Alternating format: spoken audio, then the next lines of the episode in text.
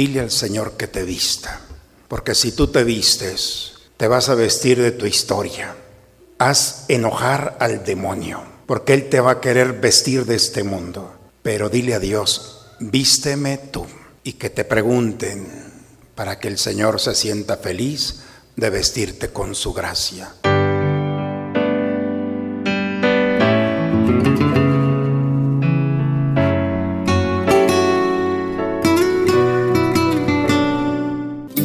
A la Santa Misa.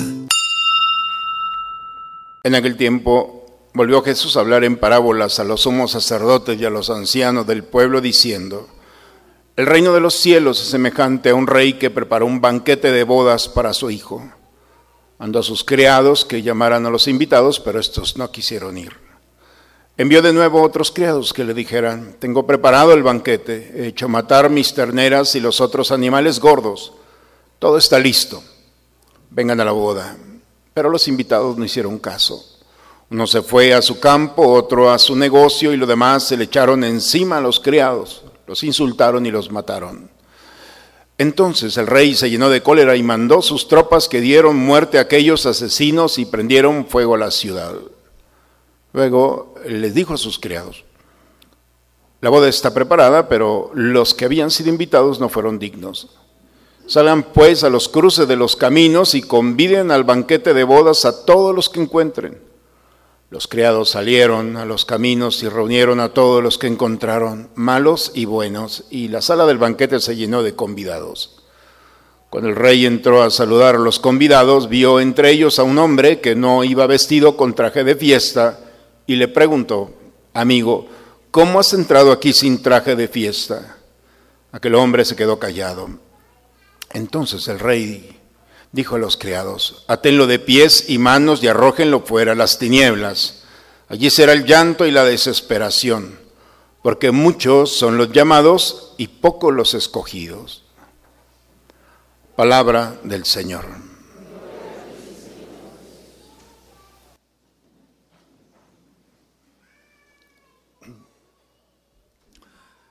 La palabra de Dios, hermano, la escritura nos dice que el pueblo de Israel permaneció alrededor de 400 años eh, en el exilio, en esclavitud en Egipto. Y fueron 400 años que generación tras generación el pueblo de Israel le pedía a Dios volver a su tierra, ser libres. La historia ya la sabemos, Dios suscita en Moisés un corazón para que vaya y se enfrente al faraón y dé la libertad. Esa historia la sabemos. El pueblo de Israel, después de las plagas, sale al desierto. Pero la sorpresa es que la dificultad para Dios no fue sacar al pueblo de Egipto. Lo más difícil para Dios fue sacar de Egipto del corazón del pueblo de Israel. El pueblo de Israel pidió tanto y tantas veces que no se dio cuenta que ya no era esclavo. Y siendo libres pensaban, actuaban y le reclaman a Dios que le dé cebollas para comer. La cebolla es la comida del esclavo. O sea, en el desierto, en el camino a la libertad, decía que tenían nostalgia de la cebolla. Querían seguir siendo esclavos. Se aferraban a una realidad que ya no está. Y cuando alguien vive lo que no es, lo primero que brota es la insatisfacción de lo más profundo y la expresión más genuina de esa realidad es la queja. El pueblo de Israel siempre tuvo una queja, que no tenían alimento, que no tenían agua, que no sabían a dónde iban y Dios les resuelve todo. Tienen hambre, está el maná. Por la tarde, codornices. Tienen Sed está la piedra. No saben a dónde van, sigan la nube. Y por la noche se va a convertir en fuego. Todo lo que le pidieron, todas las quejas, y el hombre seguía, el pueblo de Israel seguía insatisfecho. El problema no era Dios. El problema es que ellos estaban viviendo y se aferraban a una realidad, vivir en la tristeza de la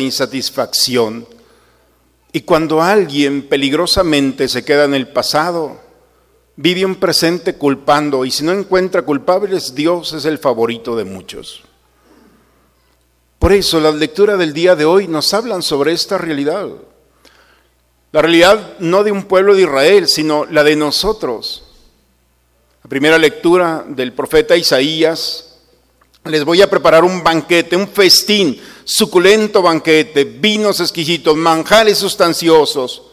Él arrancará ese velo que cubre el rostro de mi pueblo. Es decir, el Señor va a quitar la tristeza que puede provocar el sentirse esclavo, esclavizado. Pero Dios no puede quitar algo que nosotros hemos decidido tener.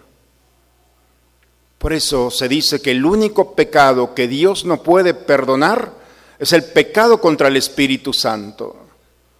Y el pecado contra el Espíritu Santo no significa lanzarle una piedra a una palomita, esas son imaginaciones. El pecado contra el Espíritu Santo es pensar que Dios no puede perdonar tu pecado.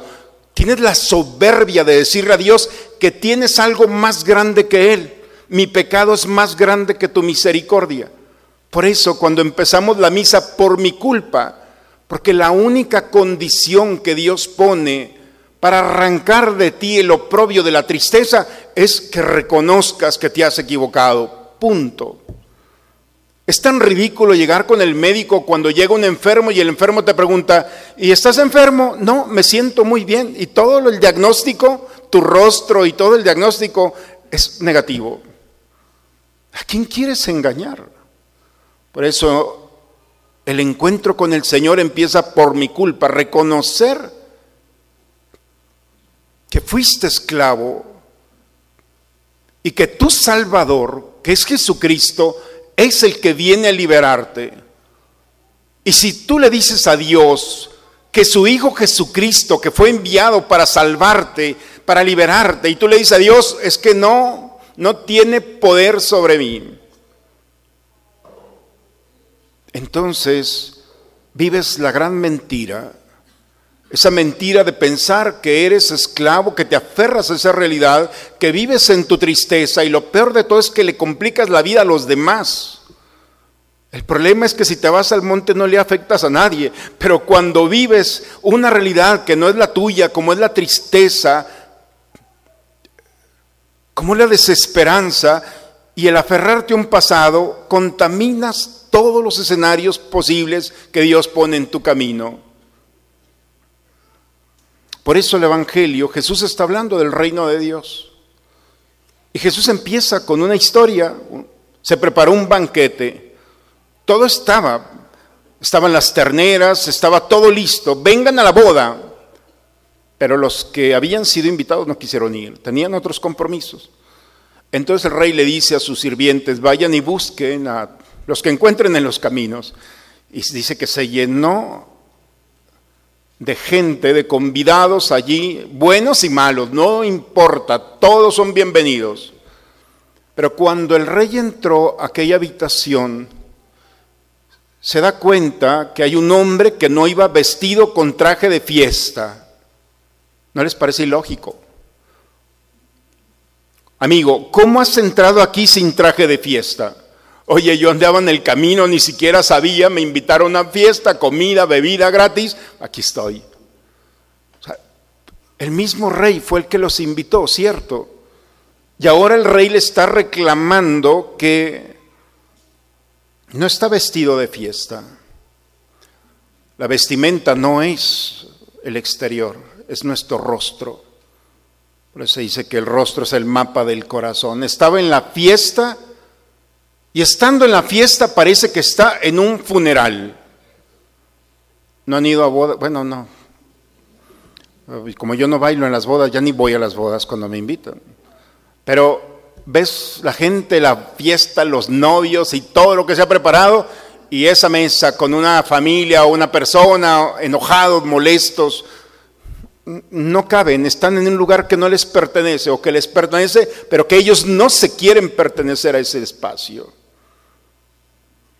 por eso cuando dice, ¿cómo? Estás comiendo, estás bebiendo, están todos felices y tu traje, ¿por qué no te has puesto?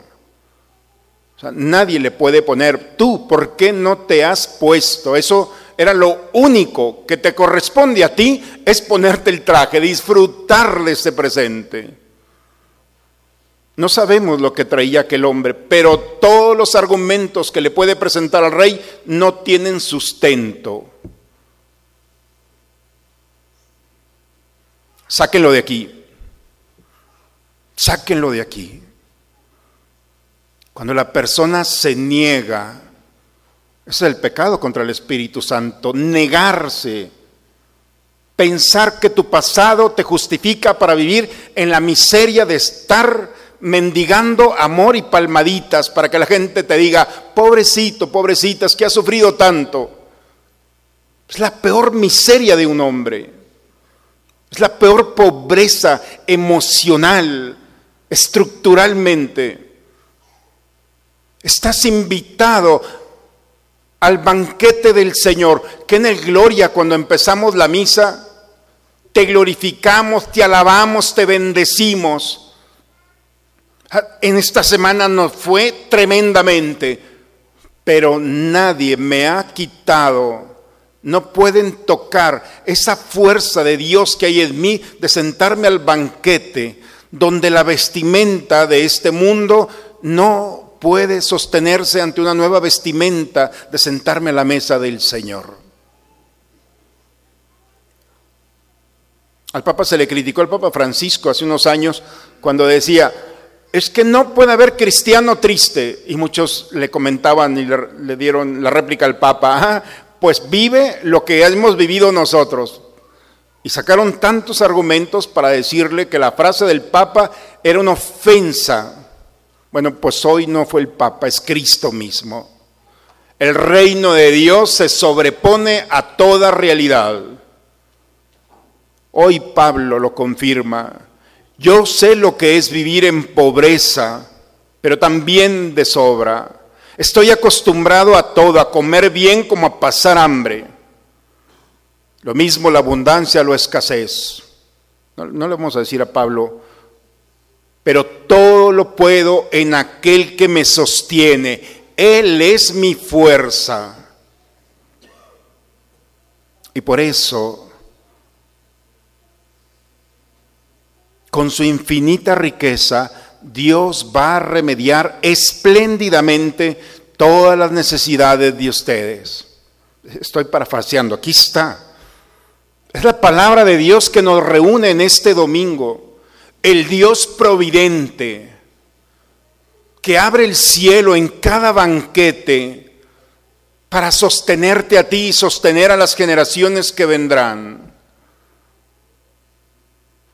¿Cuál es tu razón para decirle que eres este personaje sin nombre que podemos ponerle nombre tristemente cuando nuestro rostro, nuestra vida no confía no tienes puesta su esperanza en la providencia de Dios.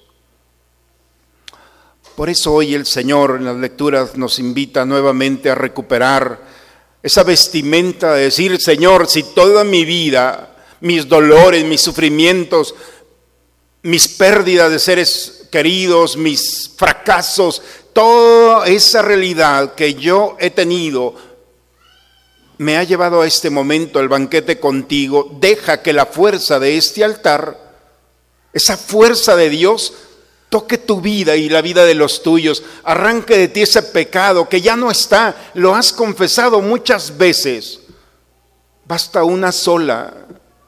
Si tú lo recuerdas, Dios no. Esa experiencia, esa caída, esa debilidad está sostenida por el Señor. Entiende que tus miserias son el espacio privilegiado para encontrarte con el Dios que te sostiene. Eso que parece que te aleja de Dios, te lleva a Dios. Por eso, hoy el Señor nos invita nuevamente a asociar nuestra vida a recuperar ese gozo y esa alegría de transformar nuestra vida para transformar la vida de los demás. Por eso quizá no podemos ser ya un punto de referencia en, el, en un mundo porque ya no hay diferencia entre el creyente y el no creyente, en el ateo y el creyente en el Señor, porque ante cualquier realidad, quejas, reclamos, abandono a Dios. Nos comportamos igual o peor que aquellos que no creen. Por eso no hay diferencia entre unos y otros. Porque aquel que me sostiene es mi fuerza, dice Pablo. No importa lo que estoy viviendo. El banquete del Señor toca lo que el mundo no puede tocar, que esa fortaleza y esa seguridad para sostenerme y sostener a los demás. Hoy el Señor nos invita a entrar en el misterio de la Eucaristía y permitirnos un exorcismo, si es preciso llamarlo así que esas ideas, emociones o esa historia que nos ha atrapado como esclavos, date cuenta que ya no eres esclavo. ¿Qué no le decimos a Jesús redentor? ¿Qué no entiendes que redentor en el pasado eran aquellos hombres que compraban esclavos? Jesús es el redentor porque compró esclavos no a precio de este mundo, sino a precio de sangre ofreció su vida por ti, sus dolores, sus sacrificios, sus heridas, fueron el pago para, redentar, para recuperar nuestra libertad que había sido trastocada por los primeros padres con su pecado original. ¿Cuál es tu pecado si ya el Señor lo ha pagado? ¿Por qué vives la miseria de pensar que tu pasado tiene que determinarte si el, uno, el único que determina la vida y el presente es el Señor? Y si Él quiere darte una nueva vida, acéptala. Aquel maravilloso diálogo entre Jesús y aquel anciano. Simeón, tú puedes volver a nacer. Y aquel le contestó, ¿cómo? tengo que volver a entrar al vientre de mi madre y volver a nacer. Tú que eres un hombre grande, un maestro de la ley, no entiendes. Es el poder de lo alto, el que puede hacer que la vestimenta que corresponde al banquete del Señor nuevamente esté en nosotros. Llora tu historia, llora tu pecado, como un acontecimiento que quedó en tu historia, en tu pasado. Pero no justifiques tu presente con los dolores de ayer, que hoy tienes tus propias realidades para vivir. Hoy el Señor nos invita a entrar en un presente para glorificarlo, para alabarlo, para ver nuestra historia, decir, Señor, qué afortunados hemos tenido porque de todas las tormentas que hemos tenido, quizá muchos de los que estamos aquí, de esos momentos donde se cayó el mundo, mi historia, donde no quizá no tenía ni siquiera una razón para despertarme, hoy estamos aquí con un día maravilloso, una brisa suave y una palabra de Dios que lo único que quiere es que recuperes un presente para que el Señor siga actuando en tu alma, en todo tu ser, con el gozo y la alegría de sentir que eres el amado, el amada de Dios. Y eso es una razón suficiente para ver que toda la creación está agradeciéndole al Señor de acuerdo a su naturaleza. Hoy nos sumamos también nosotros, agradeciéndole a Dios y que un presente para poder voltear y decir, qué afortunado, afortunada soy. Y dejemos que esa alabanza a Dios, Él la perfeccione. En el nombre del Padre, del Hijo y del Espíritu Santo. Padre, me pongo en tus manos. Haz de mí lo que quieras. Sea lo que sea, te doy las gracias. Estoy dispuesto a todo. Lo acepto todo, con tal de que tu voluntad se cumpla en mí y en todas tus criaturas. No deseo nada más, Padre, te encomiendo mi alma, te la entrego con todo el amor del que soy capaz, porque te amo y necesito darme. Ponerme en tus manos sin medida, con una infinita confianza, porque tú eres mi Padre. Señor, suplicamos a tu majestad que así como nos nutres con el sagrado alimento del cuerpo y la sangre de tu Hijo, nos hagas participar de la naturaleza divina por Cristo nuestro Señor. El Señor esté con ustedes, hermanos. Nosotros a las diez y media tenemos misa de niños y lo recibo en la puerta y le pregunto a los niños, ¿quién, quién te peinó hoy? Por supuesto sé cuando lo peina la mamá y el papá, es muy fácil saberlo. Y a veces los visten también, ¿quién, quién te puso eso? Mi papá. a veces eh, cuando nos vestimos solos nos ponemos lo que queremos, pero a veces nuestros papás nos ponen lo mejor, con amor. Dile al Señor que te vista, porque si tú te vistes, te vas a vestir de tu historia haz enojar al demonio, porque él te va a querer vestir de este mundo. Pero dile a Dios, vísteme tú. Y que te pregunten para que el Señor se sienta feliz de vestirte con su gracia. Deja que Él te vista y el gozo y la alegría de una historia te va a poner en tus labios las palabras más hermosas de alabarlo y de bendecirlo. Pues bien, hermanos, hoy el Señor nos viste en este banquete. No le des permiso al mundo de quitarte esta vestimenta. La bendición de Dios Todopoderoso, Padre, Hijo y Espíritu Santo, descienda sobre ustedes, sobre sus familias y permanezca siempre. Pues muy elegantes que vamos, ¿cierto? Qué mejor vestimenta que la de nuestro Padre. Vayamos a dar testimonio de este encuentro de gozo y alegría después de este banquete. La misa ha terminado. Muy bonita semana para todos, hermanos.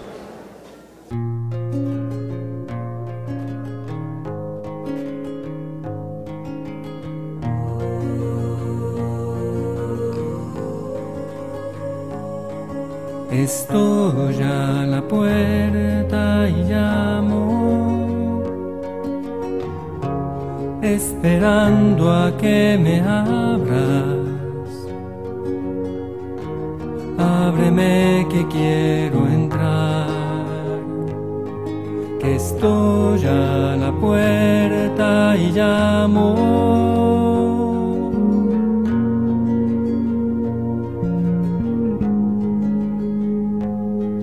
El corazón que te he dado es morada que yo anhelo, pero es tan digno y sagrado que estoy a la puerta y amo. Si me abres entraré. Y yo cenaré contigo me abres, seguiré afuera como un mendigo.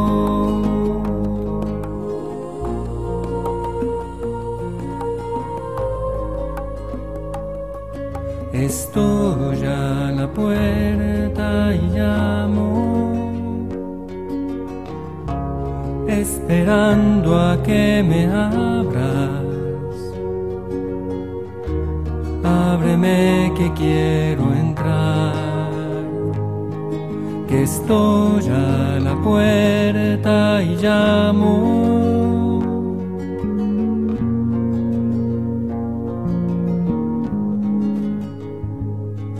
El corazón que te he dado es morada que yo anhelo pero es tan digno y sagrado que estoy a la puerta y llamo.